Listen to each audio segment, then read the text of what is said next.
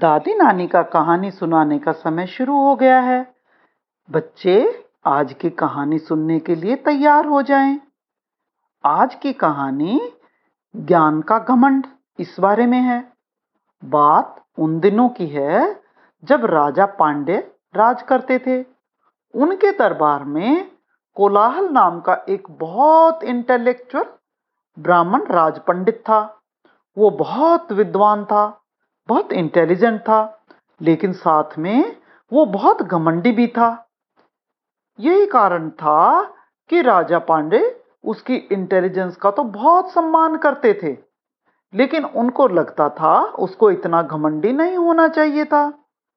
उसका एक ही काम था, वो बड़े बड़े ब्राह्मणों को बुलाता, उनसे डिस्कशन करता और डिस्कशन में उनको हरा देता।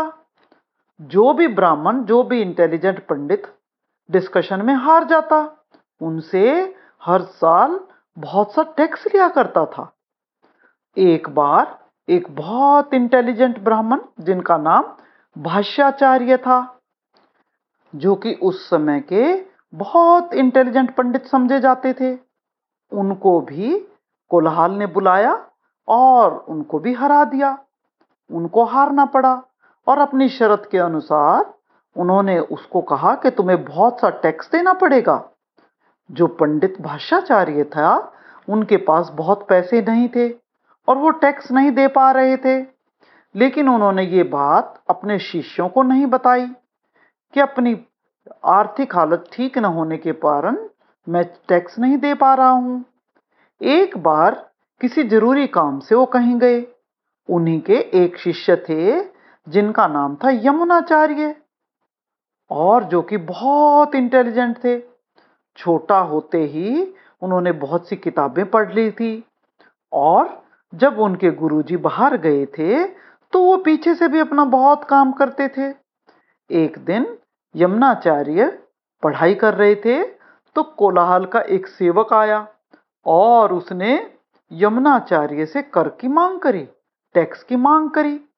टैक्स की बात सुनकर यमुनाचार्य को बहुत हैरानी हुई। वो बोला, किस बात का टैक्स? तुम्हें टैक्स लेने के लिए किसने भेजा है? मेरे गुरु तो किसी को टैक्स नहीं देते। सेवक ने सोचा, शायद ये जानबूझकर ऐसा बोल रहा है। यही सोचकर बहुत गुस्से में होकर बोला, तुम जानबूझकर अनजान क्यों बन रहे हो? तुम्हारे गुरु हमारे राज पंडित से डिस्कशन में हार चुके हैं और राजा का ये नियम है कि जो भी राज पंडित से हार जाता है, उसको टैक्स देना पड़ता है। तुम्हारे गुरु ने पिछले कई सालों से टैक्स नहीं दिया है और मुँह छिपाए बैठे हैं। अगर तुम अपनी खैर चाहते हो तो हमारा टैक्स दे दो, नहीं तो इसका रिज़ल्ट बहुत बुरा होगा। ये बात यमुनाचार्य को बहुत अजीब लगी। उस समय यमुनाचार्य सिर्फ़ 12 साल के थे। उन्हें लगा ये तो मेरे गुरु का बहुत अपमान है, बहुत बेइज्जती है। उनसे ये बर्दाश्त नहीं हो रही थी। वो बोले, अगर राज पंडित कोलाहल को अपने ज्ञान का बहुत घमंड हो गया है तो जाओ, अपने राज पंडित से बोलो कि पहले भाषाचार्य के शिष्य यमुनाचार्य को हरा दे और फिर टैक्स लेने की बात कहे। सेवक ने राज दरबार में जाकर कोलाहल को सारी बात बता दी। उस समय दरबार में राजा पांडे भी वहीं थे। ये बात सुनकर कोलाहल आग बबूला हो गया।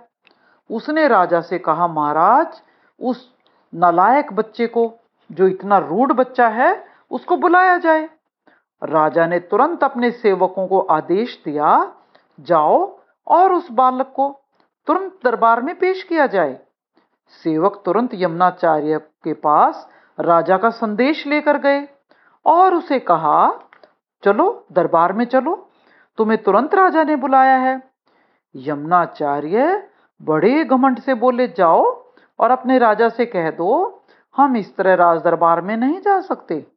अगर वो इतने बड़े पंडित को डिस्कशन के लिए बुलाना चाहते हैं तो मुझे बहुत इज़्ज़त से बुलाया जाए और मेरे लिए रॉयल सवारी भेजी जाए।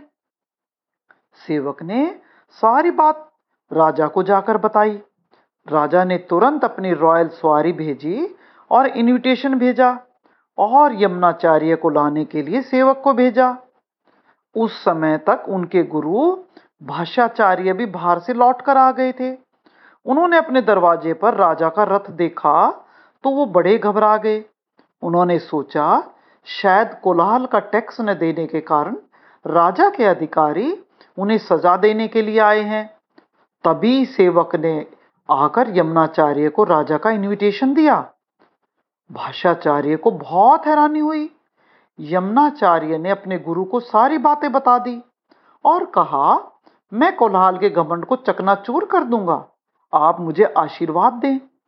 ये सुनकर भाष्याचार्य ने अपना सिर पीट लिया। बोला, अरे यमुना, तुमने ये क्या किया? कोलाहल तो बहुत इंटेलिजेंट है। उसको तो बड़े बड़े इंटेलेक्चुअल भी हरा नहीं सके हैं। और तू तो अभी बच्चा है, और फिर तेरे लिए भी मुझे हर साल टैक्स देना पड़ेगा। अगर तू हार के आ गया तो तुझे भी टैक्स देना पड़ेगा, जो कि मुझे ही देना पड़ेगा। मेरा कहा मान? अपनी जिद को छोड़ दे। राजा से और कोलाहल से माफ़ी मांग ले। लेकिन यमुनाचार्य तो अपनी जिद पर अड़ा हुआ था। गुरु के लाख समझाने पर भी वो बिल्कुल नहीं माना। राज दरबार में राजा ने उन्हें बहुत ऊँचा आसन दिया। बच्चा होकर भी यमुनाचार्य सबसे इंप्रेसिव लग रहा था। उस दिन दरबार में महारानी भी मौजूद थी। उस बालक को देखकर बोली, महाराज, ये बच्चा तो बिल्कुल विद्या का अवतार लगता है। गॉडेस ऑफ़ एजुकेशन उसका ही बच्चा लग रहा है। सरस्वती देवी गॉडेस ऑफ़ एजुकेशन होती है। महारानी ने कहा, ये बच्चा तो इतना इंप्रेसिव है, लगता है सरस्वती देवी का बेटा हो। ये बालक ज़रूर कोलाल को हरा देगा। ये सुनकर राजा बोला, अरे रानी, ये तुम क्या कहती हो? कोलाहल जैसे विद्वान को हराना किसी के बस की बात नहीं है, और ये छोटा सा बालक कैसे हरा देगा? कोलाहल जैसे विद्वान तो इसके गुरु से भी नहीं हारे थे। इस बात को लेकर दोनों में बहस हो गई। राजा ने कहा, देखो, अगर तुम्हारी बात सच निकली तो इस बच्चे को मैं अपना आधा राज्य दे दूँगे, दे दूँगा। रानी भी पीछे रहने वाली कहाँ थी?